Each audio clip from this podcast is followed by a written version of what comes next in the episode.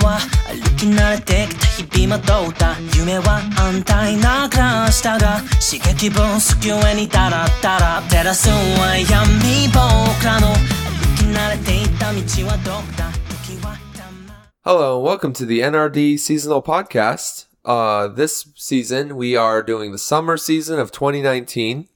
Uh, this is your host Matt, joined with me. Ah, damn it. Joined with me is my co-host, Patrick, who is probably not dying. Uh, and maybe in the Tibetan philosophy sense of the word, we're all dying, but no, I'm doing okay. How you doing, man? uh, was fine until we decided to start this, and I just, and my body decided to cough. Um, so your body decided to reject oxygen. yeah, yeah, that was fu- that's fun. All right. We were talking fine for like three, four minutes before podcast, and then all of a sudden podcast starts and decides to di- and I decide to try to die. All right. So, uh, this so as as is the usual, we're going to start with what we watched last season, what we finished last season, more more more than likely, and then we're gonna move into the new anime that we are watching this season. So, uh, I know you started Shield Hero, but did not get to, f- but you did not finish it, correct? Yeah, I haven't gotten past episode five yet. I really want to get back to that one though, because I was really enjoying it. So I've finished, uh, Rising of the Shield Hero. It's really, really good. I hope it gets its second season, because, uh, it promises a whole lot, and I've read, like, spoilers from the light novel. And there's a lot more to be done in that show, and it looks and it, and it could be done really well. Um, uh, next up is one. Uh, there's a lot of these that I finished because I think you got really busy throughout throughout uh, last season, so you weren't able to finish a whole lot. Um, so next up is the new season of Fruit Basket, which is also still currently airing. Um, this is really good. New Fruits Basket is really good. Um, I'm glad I waited to watch it now instead of watching the really, really old, bad animated one and now watching this one, because I would, like, I already think that that old one is dated and very bad. This is now just proving that that one is very dated, very dated with its animation and everything, because this one looks beautiful. Um, yeah, the the promo shots I've seen of it, and the promo of it I saw for the for it looked amazing, and the music's great. And I don't understand, like, the story. I'm sure the story content's the same, because this is a direct adaptation from the manga, and I think the original an- the old anime was a direct adaptation from the manga, but just the having a very smooth animation style and the music and composition and everything makes it feel better, makes it look good. Which is really good, because I always poo-pooed this series for a long time because of the original one just not looking too great. Uh, next up, I watched uh, We Never Learned Boku uh, Bokuben, which is getting its second se- which is getting its second season sometime, I think later this year or early next year. I'm super excited because this was fun to watch, as it's Uh, as I'm a person that enjoys harem anime and, like, slice of life school romance animes, none of the characters were poorly done, and they all kind of feel like a focus character. Right on. So it's not it's not like uh watching uh To Love Ru and you're like, oh man, every character, like, these four characters don't really matter. It's only, like, two characters. Or, like, Nisekoi, right? Yeah, where you Nisek- kind of figure out pretty quickly who the people you should actually be following. Yeah, like, they, they have, like, a couple chapters that are dedicated to the little sister and a couple cha- chapters dedicated to this. But, like, the brunt of the chapters is, is it this, is it uh this character, this character, or this character? And this one is just, okay, straight out the gate. There are three characters. All of them are probably the main love interest. And then we're going to throw a teacher in And she gets just as much focus, and the only one that didn't get enough focus was the college, or was the graduate that's now in college. But that's because she's introduced late, and it looks like she's going to get a lot more in the second season from the trailer I watched. Um, all the characters are very well done. I enjoyed that heavily. I'm glad that it's got a second season confirmed, so I don't have to just sit down and read the manga. Because it's beautifully animated. Or it's fun animated, I should say. Uh, next up is Isekai Quartet. Another one of this season's anime that got its second season announced when the first season ended. I'm happy because Isekai Quartet is combines everything of all those shows that it's about, which is Tanya the Evil, Overlord, uh... Konosuba, and Re:Zero. It combines all of those and just makes fun of them. uh, it is hilarious, and the English dub is great. It look it looks really funny, and it reminded me a lot of, like, one of my favorite things about Re:Zero were the little shorts that came afterwards. Oh, yeah, like yeah, those yeah. were I enjoyed those as much as the actual show. I believe this is done by the company that th- that did those shorts. Too. Yeah, the, the animation style looked very similar. Um. It's also done by the people that do the Overlord shorts. I know they do the Overlord shorts, shorts for sure, because it's the exact same character designs and uh, movement that are in the Overlord shorts. That's awesome. Um, but yeah, it's great. The English dub is fantastic, um, as they didn't change any of the voices. So all the voices that are, are from the Konosuba Crunchyroll dub are in the Funimation held up. And also what was weird was with this one, Funimation had the subs and Crunchyroll had the dub on it on their service, which is different from most seasons because it's usually Funimation has the dub or would have the dubs and then Crunchyroll would have the subs. So it was a interesting like change up. I wonder if that had to do with like their uh license or like the shared license between the two, because half of the series are Crunchyroll's and then half the series are Funimation's. Yeah, I think um, yeah, it's, it's it's a bit of an interesting situation now, especially with um, you know, and then with the whole change with Verve and everything. It's like it's kind of hard to tell. Like like I have a hard time now tracking down sometimes like what shows are on what, you know, streaming service. I'll let you know of a site that I found that helps me do that. Awesome. Uh, that we'll we'll talk about that after the podcast because it doesn't really matter too much for the podcast. Uh, la- uh, last one that's just me talking though is Sarazanmai, which is the weird Kappa anime that is super fucking good and really, really, really, really out there and crazy. That was the Frog Boy anime, yeah, right? Yeah, I, I watched the first episode of that and I was like, I'm not nearly high enough for this. It's really good. It's so good. Like, I think I said it was my favorite anime of last season. I think I still call it my favorite anime of last season. Right on. I might have to give another shot then. It's really, when I'm less really inebriated. It's really, really weird. Like, this is, I mean, this is the person that did Penguin, Dr- Penguin Drum. He's the person that did Revolutionary Utena, or Girl Utena. It's the person who was the maid, the, the lead, Uh, or he was in the lead. I think he's the lead anime director for Sailor Moon's uh, an, uh first anime adaptation. So like he's very, he's got this stylized form of animation that he's really good at, and he throws it in spades in Sarazanmai, and it's really cool. Right on. Also, it breaks out in song and dance multiple times an episode, and I love it. Uh, so now, over to you for Demon Slayer. Okay, kids. So, Demon Slayer, man. So, I think this this show is like locked in a death match right now with The Promised Neverland for my favorite anime of twenty nineteen. And it honestly, the way that with this last arc, it may have even surpassed it. Um, it's uh, it's been interesting seeing how this show has developed. Um, It's one of those shows that week to week just manages to ratchet up the tension so well and just, you know, puts you in a position where you're genuinely just like, I mean, it's one of those shows that's really hard to watch like a week at a time. Like, it's one of those shows where I instinctively just want to binge it because I really need to know what happens next. I mean, so there's two reasons why I have not started watching Demon Slayer.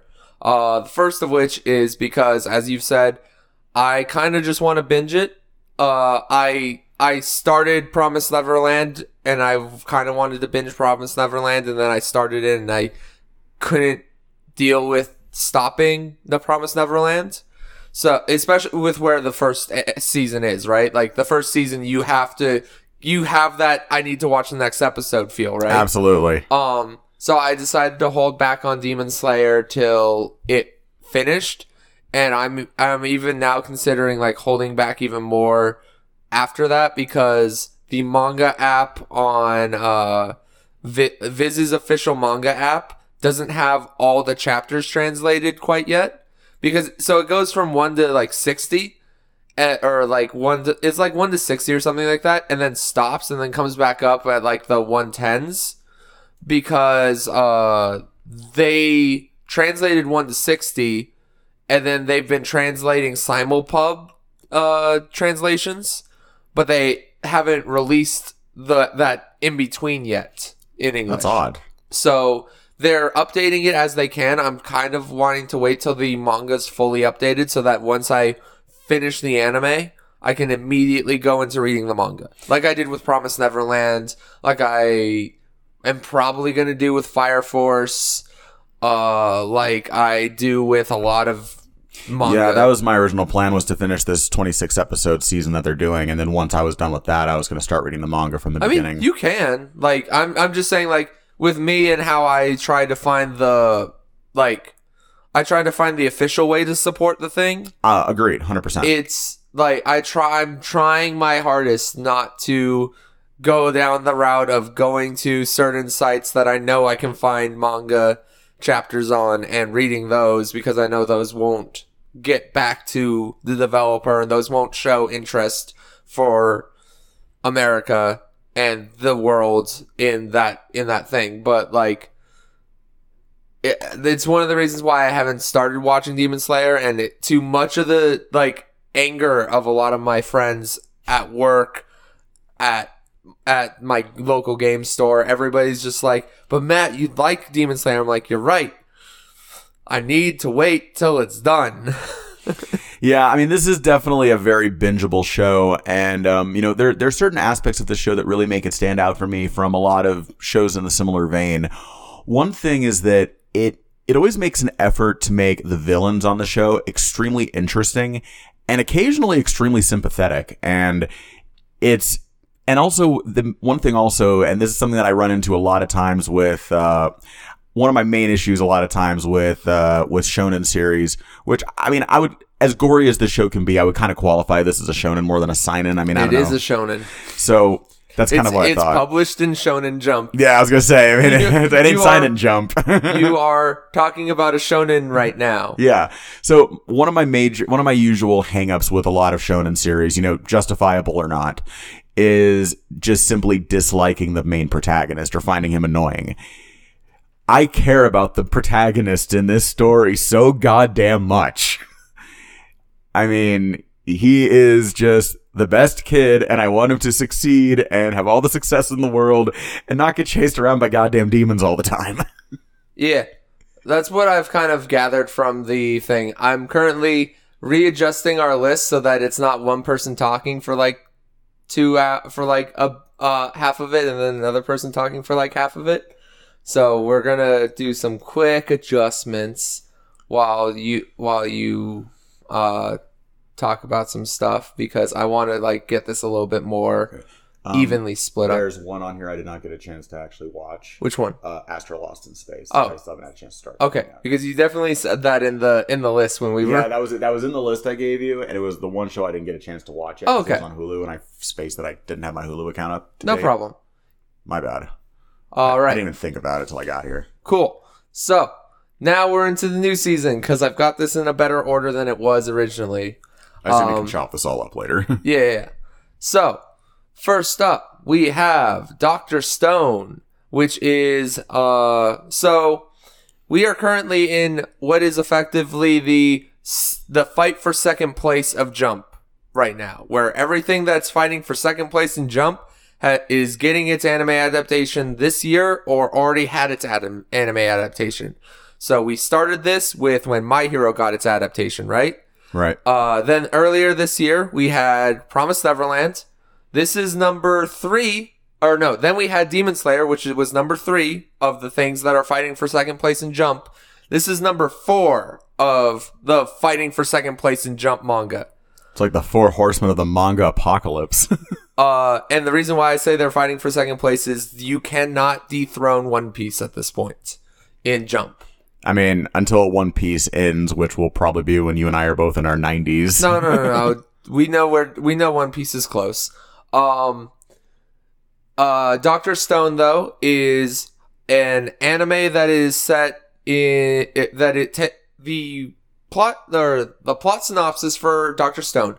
So the world, everybody in the world gets turned to stone, and we jump forward. Two or like two thousand or four thousand or some high thousands amount of years, uh, are are what is assumed to be the main character Taiju break, uh, breaks out of his stone and walks uh, walks around and meets and meets up with his friend Senku, who they pl- uh, plan to bring back civilization to the way it was, uh, and revive all of humanity.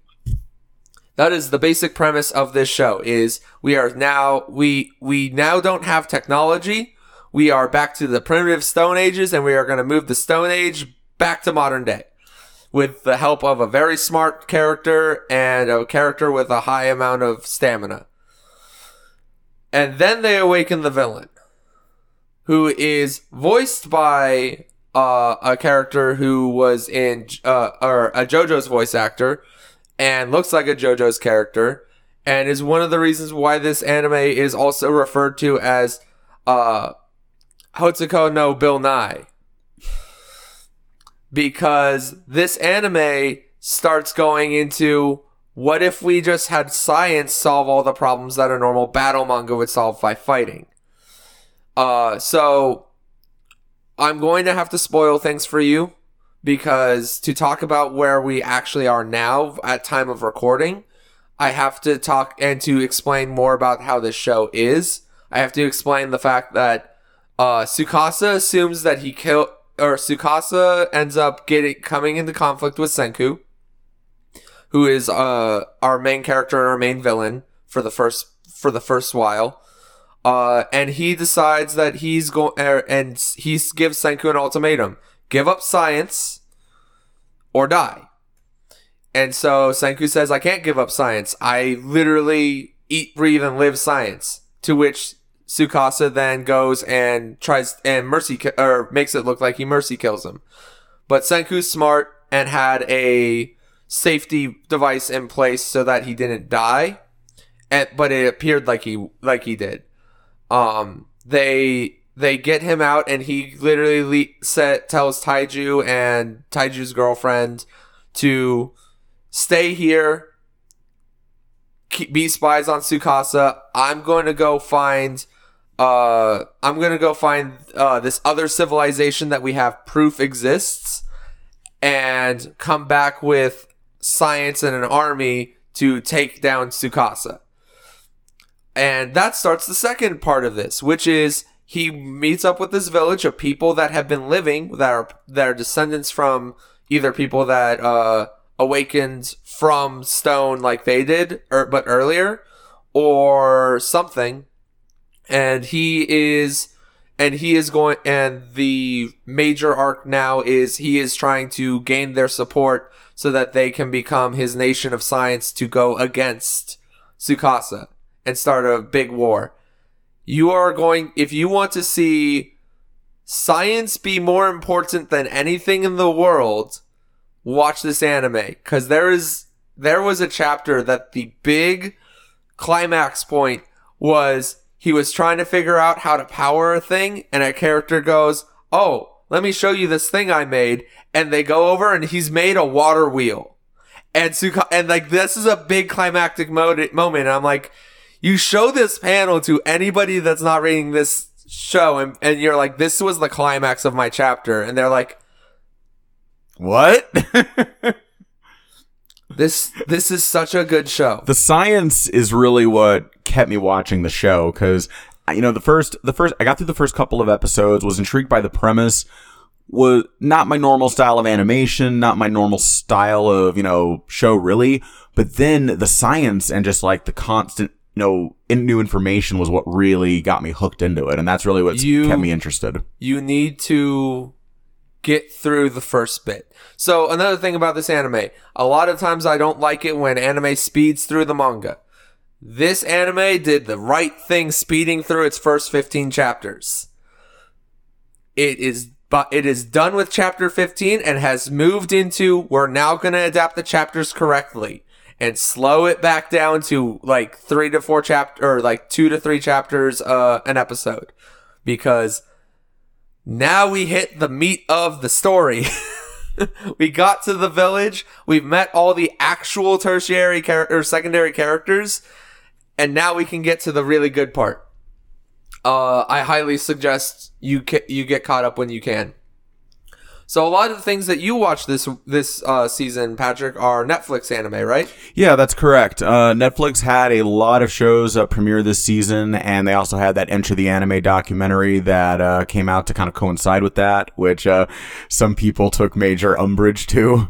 That um, that thing is stupid. Various various degrees of umbrage. I mean, yeah, you know, it would, you know. It it doesn't tell you anything about anime. See, and that's the thing. I didn't look at it as, okay, this is going to teach me anything new about anime. I looked at it as, this is something I would show somebody if they literally had never watched an anime in their life, and I was trying to convince them to watch a Netflix anime with me. I think, but, like, I don't think it even does that very well. I think you could easily just go onto YouTube, find, like, Mother's Basement, or... Gigik or Giguk or like an, a good anime YouTuber and find one of their videos that is like an explanation as to why this or like a good video essay about an anime, and it would do you so much more good than this woman that doesn't get anime. Like, I've watched the documentary. She she starts with this, I've never done or I've never watched anime, all this stuff. I'm like, okay, okay. And she's just saying how it's all edgy and weird. And I'm like thinking to myself, and I'm like, I watch, I'm watching Fruit Basket right now. This anime is not edgy. This anime is about a happy high school girl who hugs, who lives with family that when they get hugged by the opposite sex turn into little cute animals.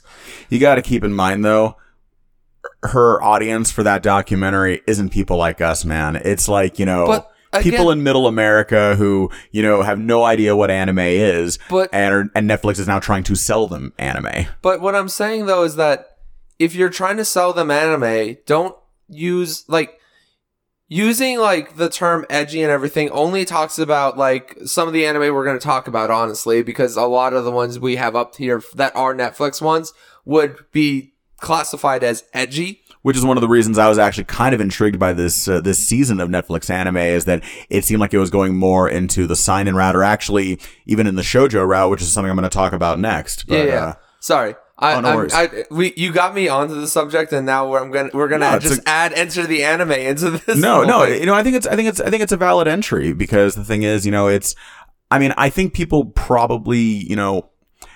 I do worry a little bit about sometimes. I do worry a little bit that some people might watch it and get the wrong impression that, that you know, all anime is like the anime I, that they show. I also but, feel that the documentary does something that I f- that is very, very out of. St- it doesn't work right as a, as a concept. So there's a point where she's interviewing a bunch of Japanese people in Japan, uh, the author of Baki, uh, the team that works on Kengan Ashura, uh, all those people, right?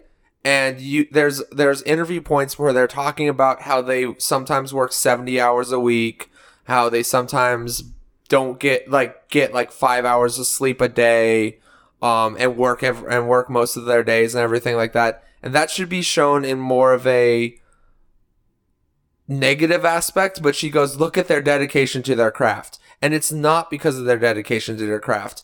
I spend a lot of time learning the um the industry that is anime and manga, and not every company is KyoAni, where KyoAni is super supportive, make sure that everybody, like, they'll push back uh, release th- or release dates or release seasons to a different season, and make sure that they have a good time frame to make sure that the anime comes out as good as it wants to look without pushing people past a good working env- environment. And they're not, and most anime companies do not do that. Um, and so when you have a person on screen saying, I work seventy hours, and you are glorifying that, going, he is dedicated to his craft this way, when if he works at, if he's an animator at an animation studio, it is not dedication that keeps him there. It is the fact that his boss goes, we need this out next week. And that is not dedication. That is, if, if it was dedication, it would be more along the lines of, they are like, it, it would be if they, if the person himself said, I'm making myself have a seventy hour work week, not yeah, I, I work mean, if seventy I, hours a week. Yeah. I mean, if I have a seventy, I mean, I'm self-employed. If I have a seventy hour work week, it's by choice. Yeah. Yeah. But these, but and like the same these guys thing don't the, have that option. And the same thing with the manga writers, right? Like there, there are manga writers that are literally killing themselves to get their manga out weekly. And the fact that you can go, this is because of their dedication to their craft, and it's like, or it's because Shonen Jump doesn't like let doesn't want them to miss a week. Shonen Jump goes, you're gonna write, a, you're gonna make a chapter this week, but I'm dying. You can, I'll give you one week hiatus, but I'm dying. Yeah, no, that's the uh, it. It's the gro- It's like the gross over. Like over- looking past the bad parts of this industry to just show the glorification of this industry, because I don't, I think that you can't just talk about, like, if you're going to talk about the creators and everything, you can't just talk about their good, their good aspects, because you have, you have to also talk about the bad aspects. Yeah. And that's the problem is, you know, that, that, that, that documentary really, what it really was. And I'm not, I'm not saying this in a negative way. I'm saying yeah. this just as a frank look at what it is. What that documentary really is, is an infomercial for their for, anime shows. Yeah, because everything they talk so about is they on that. Have zero financial or emotional interest in giving people any sort of negative connotation about anime, because they're trying to get people to watch anime. But and they're, but they're trying to get people to watch their anime. Exactly. They're not trying to get people to watch just anime in general. And that's kind of the reason why I have a problem with the documentary. And I think that's, I think the document, the kind of documentary you're talking about is a kind of, is the kind of documentary that someone should make. Yeah. And I, th- but I feel like you don't need that, because as I said, I think that if you just go onto YouTube and look up anime, uh, YouTubers that do video essays and stuff like that, you can easily get a good explanation as to why you should watch anime. Or find a friend that watches anime and just ask them, hey, what's an anime you might recommend me start with if I never watched anime before? Because I've had people do that all the time, and I always give them the same, like, four responses. Cowboy Bebop, uh, Dragon Ball, and...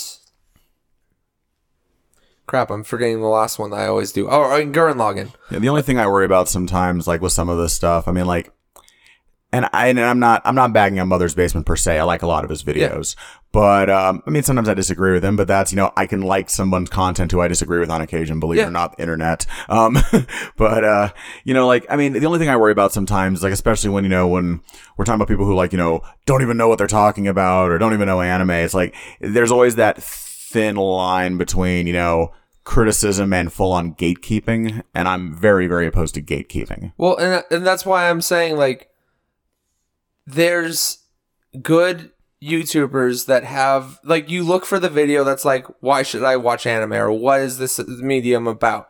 You don't look into, like, hey, this is the best anime of all time, or stuff stuff like that. You look for a deep introspective look into what the what the genre is, because most of the time people that are writing those kinds of things are not filling it with their own opinions and gatekeeping methods. It is more along the lines of being informative and good. Like, that's one of the reasons why I think Mother's Basement actually has a video that's like that, and Gigak has a video that's like that, that's just there to explain to you why you should be watching anime.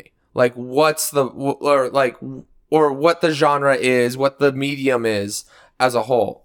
And they're not, and like, they're not being all gatekeepy and memey, because they do have those, those videos where they're being memey, or they're being, or they're being made more for the audience that already watches anime, but they also make videos that are for people that are just getting into, or they want to like get people into it. Right.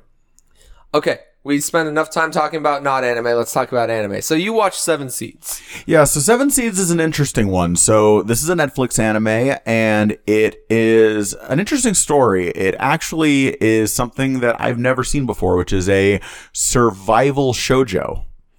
So, and it's interesting because um, I could kind of pick up on the first episode that the vibe was a little bit different with this one. And then when I realized it was a shoujo manga, I was like, and then I read a few chapters of it. I was like, wow, okay, this actually kind of makes sense, because there's certain ways you can kind of tell with the animation style, for one, and the character design, yeah. The features are kind of softened. Um, they kind of have that like classical romance sort of look to them, but it really adds to the look and feel of the show. And having that sort of art combined with some of the things that happen on the show, I think is very effective. So the premise of the show is that, um, without, I mean, without, this is two, ep- basically these are things you're going to find out two episodes in. So it's light spoilers. If you feel like that's so, not safe. no, no, you can say lots of spo- spoilers. I'm going to say something before I, we start getting into the spoilers for this. Okay. Um, I was first told about this from my friend that's read the full manga.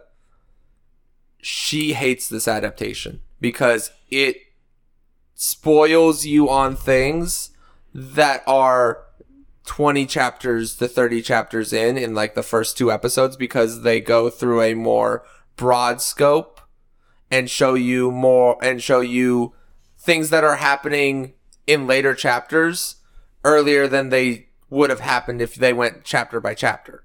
Because they're technically happening same time, but the focus on the manga is this team, then this team, then this team. And because they're doing it, they're combining all those arcs into like this one meta narrative. It uh, spoils a lot of things that shouldn't have been spoiled as early as they were.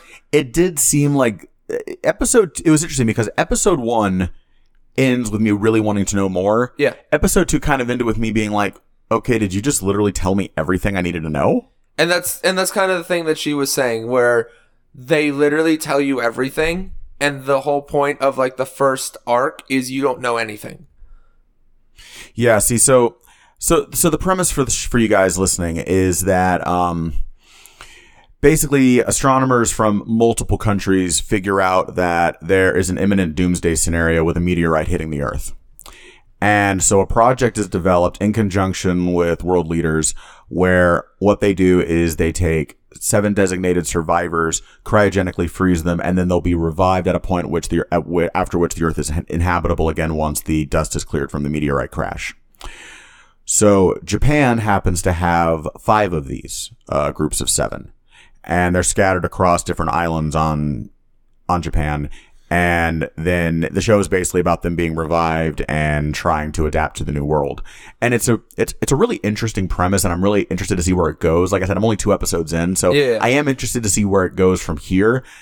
I'm the fact that your friend who's read the manga dislikes the show um, is very telling to me, and it makes me think I probably might enjoy the manga more. Yeah, I still say watch the anime just to see how you like it first, since you started the anime. And then go read the manga and see which one you like more. Yeah, I mean, I will say that, um, you know, it was it's interesting because while the premise itself I find very fascinating, there, you know, there are certain small things about the show that I could see people maybe checking out on, even on, during the first episode, just because yeah. of like not even as the character design, but just like the way some of the characters talk and whatnot. Yeah, yeah. yeah. But um, I, I think it has potential. I'm, I'm gonna, I'm gonna give it, I'm gonna give it, I'm gonna give it the rest of the season and see where it goes. All right, Patrick. I know you go to the gym. But yes, do sir. You lift? I do lift. Okay. I lift, bro. Now, have you even watched or seen clips of how heavy are the dumbbells you lift? I have seen clips. I have seen cosplayers. I really want to watch this show at some point. I watch this show not for the cute anime girls. I watch this show because of one man named Machio. Because he is the silliest character I've ever seen in an anime, and I adore this anime so much because it it goes full ham into what he is. So this anime is what if is what if we had cute girls working out and taught you about how to work out properly. Good. Okay, we talked about the anime and its plot. Now we're going to talk about its fun parts. So this anime has the trainer. The trainer looks like your ger- generic anime protagonist when his shirt's on. And then he flexes, and then he explodes, and then he becomes the size of, like, two men. And I love it. It is silly. There is an episode where he is cosplaying Fist of the North Star character, uh, uh, Hotsuko no Ken. Uh, he, yeah. He literally is Kenshiro in the Kenshiro cosplay.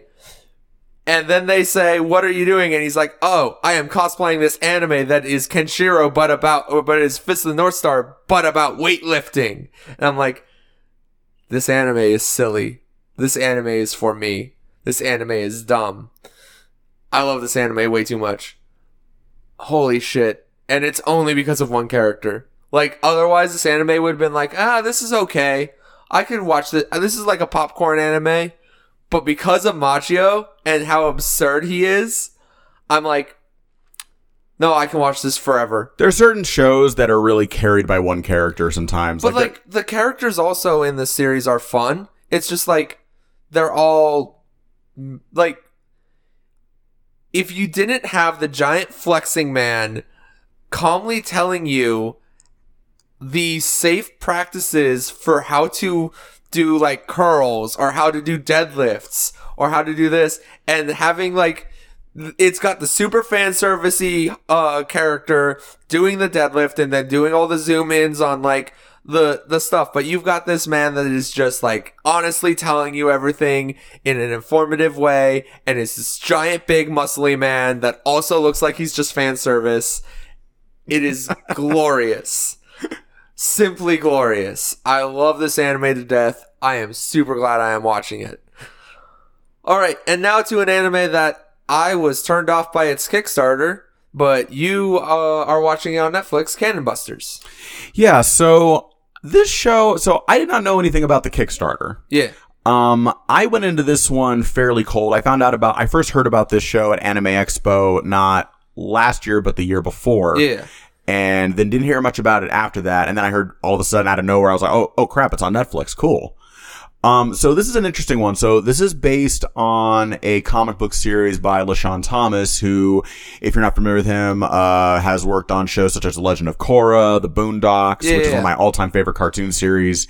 And so when I heard that he was now living in Japan and working with an anime studio as a director on a show, I was super excited. So this show is essentially a love letter to late nineties, early two thousands anime. If you are an old taku like I am in my mid-thirties and you remember shows like Trigun, Cowboy Bebop, and shows like Samurai Champloo, shows like that, you are probably going to find some things to really, really like in this show. Um, I personally found it very fun. Um, It's basically just about these two robots who uh, track down this uh, outlaw who seems to be unkillable, and they need him for some sort of uh, convoluted plot reason. Yeah. But the thing is, mainly the show is just really, really fun, and there's just a lot of really cool little visual elements and quirks to it that just, you know, where it's like, you know, the left brain side of me is like, why, wh- wh- why does the guy's Cadillac need a quarter to operate? And then the, the right side of me is, because it's fucking cool, that's why. Yeah. So, like, I get that, and the only reason I was turned off by its Kickstarter was its Kickstarter's advertisements just turned me off, and the way that the Kickstarter kind of felt turned me off. I definitely am going to watch this, because I've been hearing nothing but good things about it, but it was just like, when it was going through its Kickstarter stages, I was like, okay, but I feel like you're not just telling me that this is just going to be a good anime, and that's kind of all I need you to tell me. Like, I, I'm very much of the opinion of, if you just, like, like we, uh, Gable showed me, uh, my roommate Gable, who's a co-host on, uh, my other podcast, he showed me a thing being done by the Billy and Mandy creator where he literally sits down, walks you through exactly what he's doing, why he's doing it this way and everything for his Kickstarter campaign. I was like, if I could have funded this man when I knew, when this was coming out, I would have. And he's like, yeah, because... And, but like when I watched this, it just was like, hey, fund our anime because this, this, and, or like this and this and this. And I'm like, but why are you choo- Why are you going this route? Why are you doing this? I don't know the, the, like all of it felt very give us money so that we can do the thing. Kind of felt like a hard sell. Yeah, yeah, and not and not like I and not like giving me the reasons why. And that's one of the reasons why I didn't end up backing it. But I am going to watch it, and it might just it might have just been my nitpickiness back two, four years ago. I will say this. I mean, the thing is, you know, I'm a few episodes in now, and I mean, I'm not saying that it's like some insanely mind-blowing plot-wise anime. Yeah. It's just a very, very entertaining, fun show, and that's yeah. the thing. A lot of times, I just want to be entertained. No, I know. All right, now we go to a Netflix anime that we both watched, Kengan Ashura, which is the uh, which is pretty much Baki, but organized tournament instead of chaotic tournament. Um, so let's go with your opinions first, because you sent me a bunch on uh, Messenger when we were getting ready to do this. So you tell me your opinions, and I will tell you how you're wrong. Okay. So I really, honest to God, only have one real beef with this show. Okay. Now, the premise itself I find interesting. Yep. The writing I actually find pretty cool. Yep. The show only has one problem. Mm-hmm. It looks like shit. I disagree highly. It looks like shit. I one hundred percent will disagree with you in every aspect of what you are saying right now. The traditional animated parts look great. Those parts, if the do. whole show was like that, it'd be awesome. The weird cell shaded, like C G I sort of like three D, like motion eye, like thing. It things. looks way better than it could have ever looked in any other. It looks thing. like that old Dire Straits Money for Nothing video, especially the no. first episode with the dude's jaws just hanging open Sir, all the time. We had, we've had Knights of Sidonia. Knights of Sidonia looks bad. This looks really fucking good and shows the leaps. You know what the difference is between Knights of Sidonia and this, though, and why Knights of Sidonia doesn't bother me nearly as much? Now, I will say this. Knights of Sidonia does not look good. No, However, it, it at least looks the same way. With this show, it's like, I was thinking, when here's exactly how my brain my, my brain went when yeah. I was watching this. Wow, the story is interesting, but the show looks like shit. Oh, wait. Oh, wow, this actually looks pretty good. Maybe this is going to be the stop for me. Oh, no. Ah! No, I disagree yeah, with no. you in every aspect that you are saying right now, because I love every... Me and Gable watched this from start to finish pretty much in one night, uh, and... It made my eyes hurt. we we were just like, this is fucking good. Like, everything about it, like, we got to one one of the very late fights, and we just were like... All right, all right, this is getting good, this is getting good. Holy shit, what the fuck? Like, everything about the animation's really good. Like, when they get fighting, this is good fighting animation. I do not know what you are talking about. This anime looks great to me. I think that you are a little... I think you are just not used to C G... Because I watched, I also watched uh, Netflix Ultraman. I will one hundred percent admit that I'm not used to C G. When I saw the new Berserk movies, they really turned me off. I couldn't even w- get past the first episode of the new Berserk T V show. No, the new show, Berserk T V like, show sucks. It looks like this, shit. That is actually bad. It's like P S two cutscene looking. That is actually factually bad. But that is because direction is bad and everything is bad in that. This has good direction. Um, the, people, the shots are framed great. It's just the animation I can't deal with. They did a great. Uh, so like they, I've watched. I've watched like info dumps as to how they did their animation, and their animation has so much more detail in it than uh any than any of these other C G animes have done, because they actually get people with motion cap suits in to uh motion capture motion capture like the punches and everything to get the fluid motions. I think it wouldn't bother me nearly as much if the whole show was animated one way or the other, but the constant back and forth. And the thing is, I I'm, I'm I can't imagine that I'm the only person who has that uncanny valley problem of where it's like it just throws you, you off. Again, you you might it might just it might not just be you, but I watched uh, Ultraman, which is done entirely in C G, um, and I liked Ultraman every time they were fighting.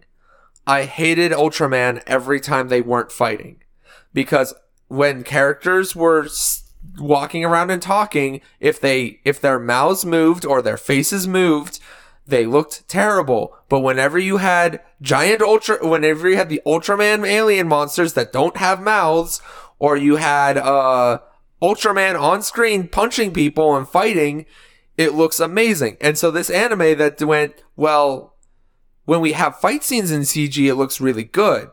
But when we have static scenes, it looks really bad. Let's make the static scenes two D animation, because that way the two D animation looks good and the static scenes don't cost us like an arm and a leg to do all C G, and we can actually spend time and put more detail into those scenes. Oh, we're getting into a fight scene. Let's turn it to C G models, because the C G models are better. We can get more fluid animation out of the C G models in fight scenes than we can through our animation budget. And that, it feels very natural and good. And I never could tell when it was flipping between the two when I was watching it. I was watching it and I couldn't tell, like, I could not, I did not have the uncanny valley feeling of like, oh, it just switched to C G. Like, I didn't even know, I, like, until I got to certain points, I was like, this anime is like completely C G. And I can't, and then like, I got to like a very later episode and was like, oh wait, this is all two D. And now it's C G, and now it's two D. Okay, okay. But, like, I'm not, like, it never felt out of place to me watching it. Now, Kengan Ashura is super fucking good, and the manga is super fucking good. See, I mean, I would totally read the manga. Like, I want to read the manga now. I just, like I said, it just, it just was weird to look at. I also hate Netflix. Netflix, stop blue-balling me on anime. I know that fucking, uh, I know that, uh, Carol and Tuesday comes out at the end of next month, but you gotta stop blue-balling me in the middle of a fucking arc when you're, wa- when I'm watching a fighting anime. Cause I have to wait till October thirty-first to get the end of, to get the end of this season of Kengan Ashura. Uh, I hate Netflix. I wish they would just give me Carol and Tuesday already. Carol and Tuesday looks really good. I know. And you know what's going to happen? I'm going to get half of Carol and Tuesday, get mad again, watch, get the other half, and be like, man, I wish this wasn't on Netflix so I could watch it all in one go. You're so... You're so they, they broke him. They finally broke him. I've, I've been this way since Baki ended on, on a cliffhanger. Holy shit, Baki got me so mad. All right. On to things that make me happy, like DanMachi two. I love DanMachi one. I was happy. I haven't gotten to watch that the movie yet because I didn't get to see the limited theatrical release. But they just announced today, that the, today the day of recording, that there's another theatrical release for the movie. So I'm probably going to go watch that. Uh, this season's very good, where the last season kind of set up a bunch of villains and everything like that. This one... The start of this season focuses on getting everybody into the same house, for fuck's sake. Because the problem with DanMachi was Hestia only has one person, and that's Belle. But Belle, but Belle hangs out with a bunch of people. But none of them are, are Hestia's people. So we solve that in the first arc. And then we go into the second arc, which is... really, really, really weird, and and about a family that literally runs the entire pleasure district of the town, and it's super dark, and also very lewd because it's about pleasure district and hookers and stuff like that. So, um, DanMachi's super good. I love DanMachi a lot. I, have you not watched DanMachi? I watched like the first couple episodes of the first season and never got back to it. You probably really like DanMachi. Knowing you. I mean, I, I've always thought the art style looked really cool. Yeah. Knowing you, though, I think you would enjoy the storyline and the characters in DanMachi a lot, especially the current arc that's going on. Right on. Um, so let's uh, let us get into the other big anime of this season after I tell this person to go to not call me in the middle of a podcast. Um, Be gone! We're going to talk about Fire Force. Sweet. With Fire Force. Fire! Which has to deal with the fact that it's coming out the same year as uh, the other firefighting thing by Trigger, which is uh, Promare.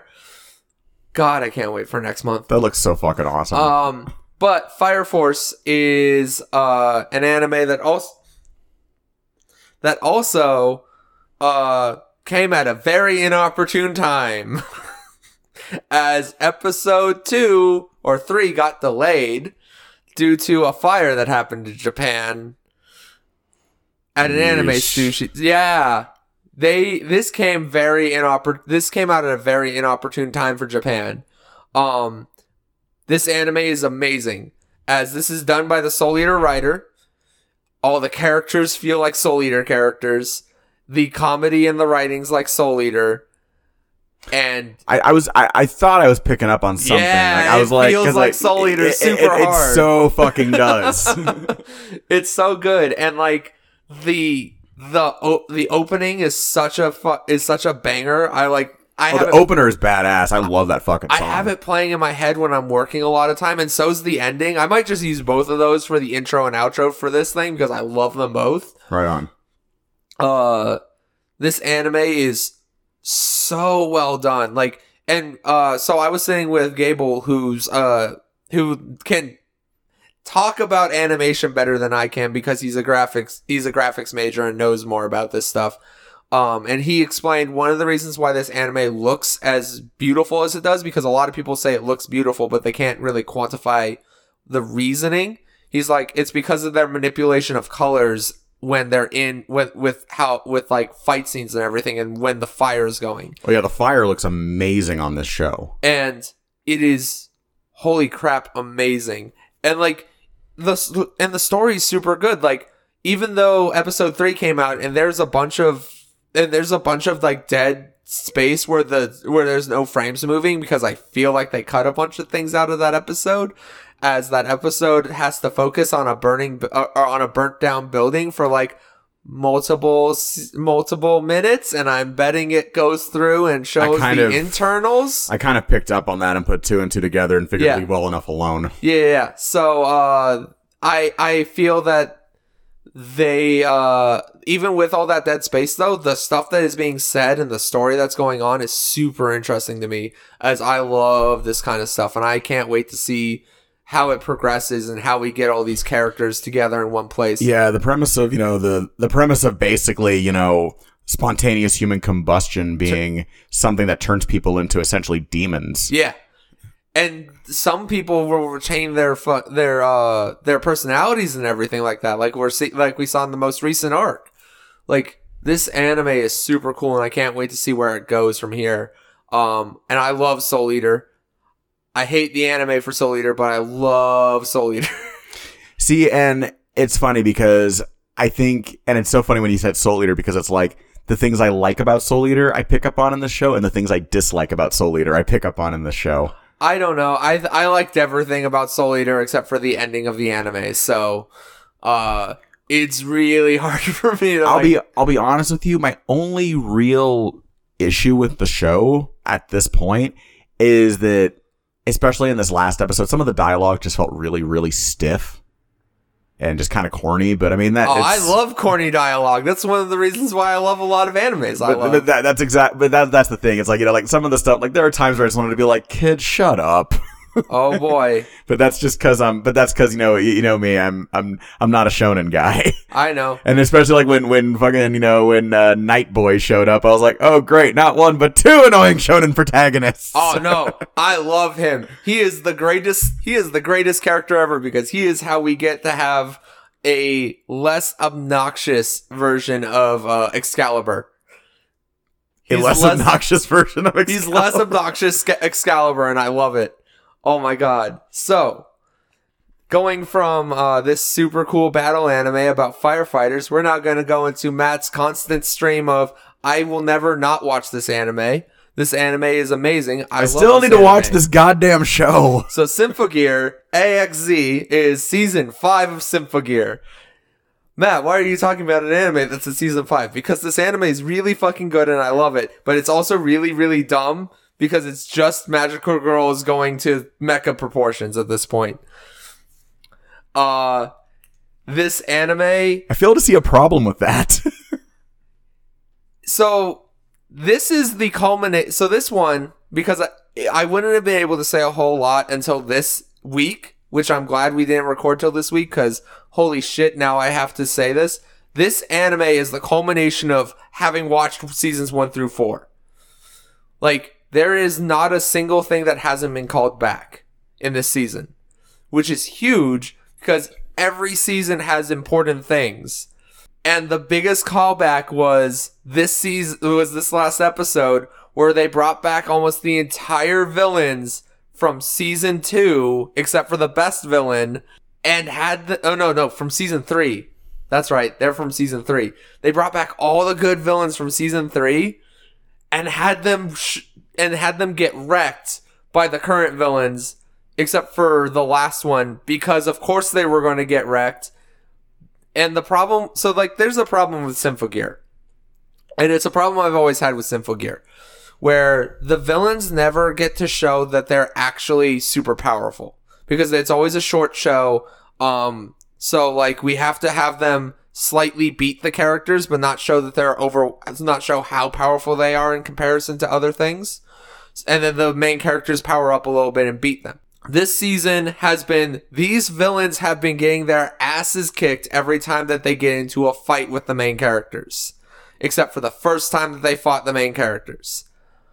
But at the same time, we're like, well, that's not fair. We're, we're beating them all the time. This isn't even cool. And then we see them fight huge challenges that, like, these characters literally let themselves be beat in their season so that they could do their big final moment. And these characters get wrecked super hard. I'm like, oh, these character, these characters we're fighting are actually strong.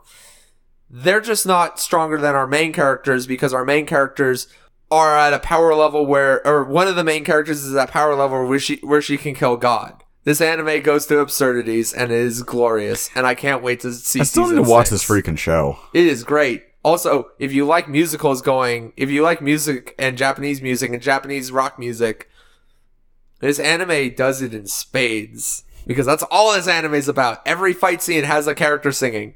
Every fight scene has characters singing. That's awesome. That's the whole point of this anime, is characters sing while they fight. It's glorious. I love it all. It is my, it is my favorite long-running thing that probably will never end ever. All right. And with that, that is the end of our summer twenty nineteen anime season. Look, um, there was a few things that I did watch that I kind of want to bring in special mentions for, for either I hated it or I could see me myself going back for it. I completely loathe uh, the one about the the one that's I'll do I'll even defeat the Demon Lord if it's for my daughter. That looked. I, I, I looked I at that and I was just like, uh, I don't know about this. It, it it has generic character designs and it looks bad. And I've seen what future light novel chapter or light novel covers look like, and I am not not sold on that. Please, please, nope. Just just a whole bunch of next nope. One that I also completely loathe and will never watch another episode is My Mom and Her multi hit at- multi target hit attacks. I was very tempted to watch that show because of Hot Moms. I am not going to watch an anime that is about incest and incestual relationships and tries to have fan service happen with their mom falling onto them naked. I am a normal human being. I do not think that that is an okay relationship. I do not care what you think this anime... Uh, uh, what do you think about this anime and what do you think about the mom and how she's hot or whatever? I do not care. She is literally give, give, doing all the harem ecchi tropes to her son. No. No. Okay. I kind of want to watch this now just to anger you. And finally, or and there's a, and this is the last one that I want to talk about because I watched a few episodes. That is so wrong on so many levels. So this is one that uh, I will say I'm intrigued by, but fuck is it held back by its animation. And it is Ari Fu- uh, Ferreira com- from Commonplace to World's Strongest. I keep hearing this show is like a massive clusterfuck. What's the story behind this show? So it's an isekai where a whole class gets teleported to another world and they're all pretty much given like R P G job classes, right? The main character was given the job of synthesizer or synthesis or synthesizer or whatever, which is like a common job. Like everybody, like it's a peasant job pretty much. Um, so they go into the dungeon. Uh, they encounter this, or they accidentally spring a trap, teleport like way lower than they should be going. Um, run into a boss fight. Main character gets betrayed, falls down a pit, ends up uh like way lower than anybody's ever been. Um, gets uh, and starts uh and like figures out that he has to like start eating uh eating beasts just to survive. And he learns that he uh is a blue mage, uh or I shouldn't say blue mage. He learns that he's effectively Final Fantasy nine Quina or Quina, where he or Quina, whichever one, uh, the one that can eat that eats people for their blue magic. This sounds very complicated. uh, so he gains monster abilities from eating the monsters, and it's also changing his physiology, from what I can tell too. Um, and he wants to make it back to the top, so that he can get revenge on whoever whoever shot him with magic on purpose to send him down there. I've only watched the first three episodes. I really like the story and plot of it, but its animation is bad. And by animation is bad, I mean there when he when fights are happening, it is static frames of him shooting, and then it's static, and then it shows the thing getting hit and falling over. And there's no actual like movement going on in the frames. The fuck? It it's it's it's very cheap animation. Yeah, I think I, I've seen people doing like live wa- live watch-alongs for this show, just talking about how shitty it is. I like the story, but I do not like the animation. The premise sounds interesting. Like that, but that's that's just me off of episode yeah. up to three. See, like, I, one of the things that I, I do defend younger anime viewers on is I know sometimes, like, I've heard older, like, anime fans be like, you know, well, you should watch this show. And, you know, younger people be like, well, you know, I just don't like the way it looks. And people get mad at them for saying, well, you know, you should watch the show even if you don't like the art style. And I'm like, yeah, well, if you're having to physically look at something for a long period of time, it should be something you want to look at. Yeah, yeah. But, so, like, that's, I think, the last one of, like, thing uh oh and I I'm watching the new Fate anime. I I kind of fell off of it for a bit because the, there's been too much stuff going on in my life recently, so um it's fun, it's Fate, it's effectively a sequel to Zero with my favorite character from Zero. So he's good, but I can't really say more than that because it's just more Fate. I love Fate. Um Anything that you can think of that you've, like, thought about watching or anything? Um, not really. I am very excited for Promare. I am also excited for Promare. I, oh, is that, is, it, is that how it's pronounced, Promare? I believe that's how they pronounce it, is Promare. Okay. we will find... I will find out on the nineteenth when I go to watch it. Yeah, Unless I'm super, I, super amped for that one. Yeah, so it looks awesome. I. I am very excited. Um, anyways... Uh, so this has been Matt. You can watch, you can listen to hopefully more of us, uh, uh or more of me on twenty-six and Under when we finally get episodes edited and out. Uh, we were having a lot of sound problems with our setup and we finally, and I finally fixed them literally yesterday. And this is Patrick. Hey guys, uh, you can follow me on uh, Instagram at Pulsar Smash. You can also follow me on Twitter at Pulsar Smash. And uh, you can hear me on radio vegas dot rocks Wednesdays at six p.m. Pacific and Fridays at eleven a.m. Pacific with my show Pulsar Radio, where I play new punk, indie, metal, alternative bands, including a lot of bands from Vegas here locally and also from Japan and around the world. And uh, you can uh, download episodes the next day at patreon.com slash Pulsar. All right, and that'll be it for our seasonal podcast for the summer season of twenty nineteen. We will see you next next uh, season for fall, where we get to talk about My Hero and the best season of My Hero. And a bunch of other things, probably. I don't remember all everything that's coming out next season. But that is it for this se- for this season. Bye. Later. Maybe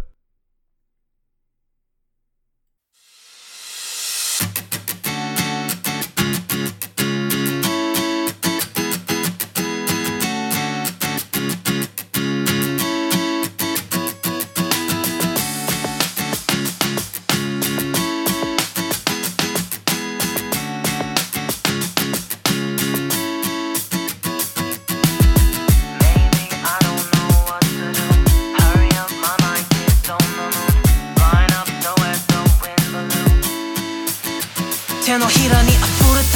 話が目を覚ます彷徨ってるだけの This world 一つだけ光る君のピュア錆びたナイフなんかじゃさせない I am burning like a fire ゴワ心に矢を放たれた瞬間窓ありつく雑音が弾けた Everything was different from the moment on If I don't try I'll never know なぜ花は咲くのだ